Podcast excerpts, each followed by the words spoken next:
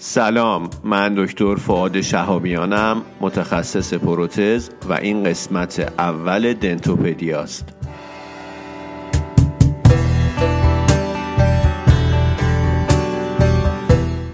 در دنتوپدیا ما سعی می‌کنیم اطلاعات عمومیمون رو در زمینه دندان پزشکی و تو حوزه های مختلف این رشته افزایش بدیم. صحبتمون سعی می‌کنیم کوتاه باشه و لزوما هم مبتنی بر مقاله نیست.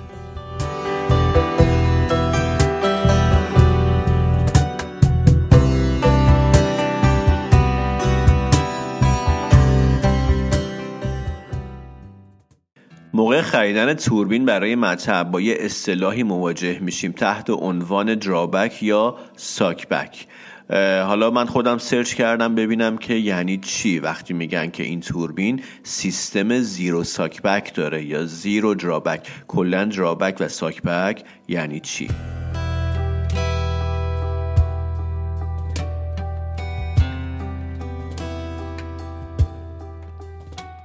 دو تا اصطلاح داریم. یه دونه retraction ه یه دونه drawback که حالا به اون drawback suck-back هم میگن. اینا با همدیگه متفاوته. retraction اون حالتیه که آب کشیده میشه توی unit و مربوط به اون لوله های آب توی unit هست. پس مربوط به آب و debris های داخل اون آب و مایع هستش. یه مسئله که حالا برای اینکه مانع این retraction بشن میان از راه های مختلف استفاده می‌کنن از یک سویه کننده ها استفاده می‌کنن که کلا آب بر نگرده به unit و اون debris و چیزایی که توی مایع هست هم بر نگرده به unit که حالا این بحث ما نیست. ما می‌خوایم راجع به suck-back یا drawback صحبت بکنیم. drawback برخلاف retraction مربوط به هواست اون لوله های هوای داخل یونیته. اون ذرات معلقی که حین کار دندان پزشکی ایجاد میشن کشیده میشن داخل هندپیس داخل اون لوله های هوا و بعد هم کشیده میشن داخل یونیت. وقتی که ما داریم کار انجام میدیم و بعد کار رو متوقف می‌کنیم توربین همچنان به چرخشش ادامه میده. یک فشار منفی توی سیستم ایجاد می‌کنه که باعث میشه که اون ذرات معلق به داخل سیستم کشیده بشن. این حالت وکیوم مانند ایجاد می‌کنه. به این میگن ساکبک یا درابک.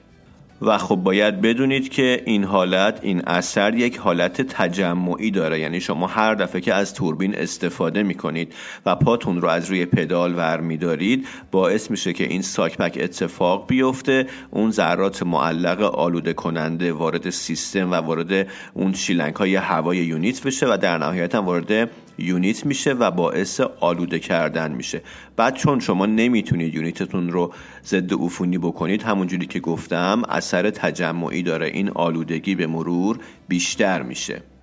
نمی‌خوام حالا خیلی بحث رو طولانی بکنم خیلی پیچیده بکنم و وارد جزئیات و مسائل تکنیکی بشم چون اصلا هدفمون هم این نیست. فقط می‌خواستیم بدونیم ساکبک چیه و زیرو ساکبک چیه.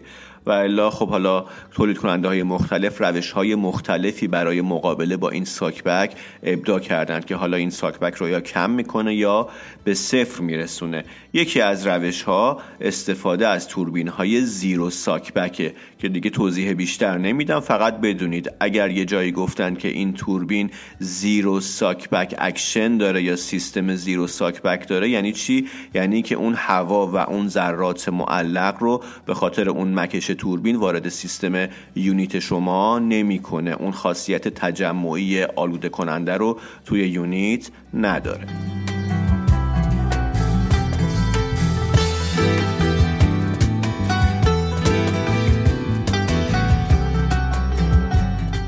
خیلی ممنون که وقتتون رو در اختیار من گذاشتید. امیدوارم که اوقات خوبی رو داشته باشید.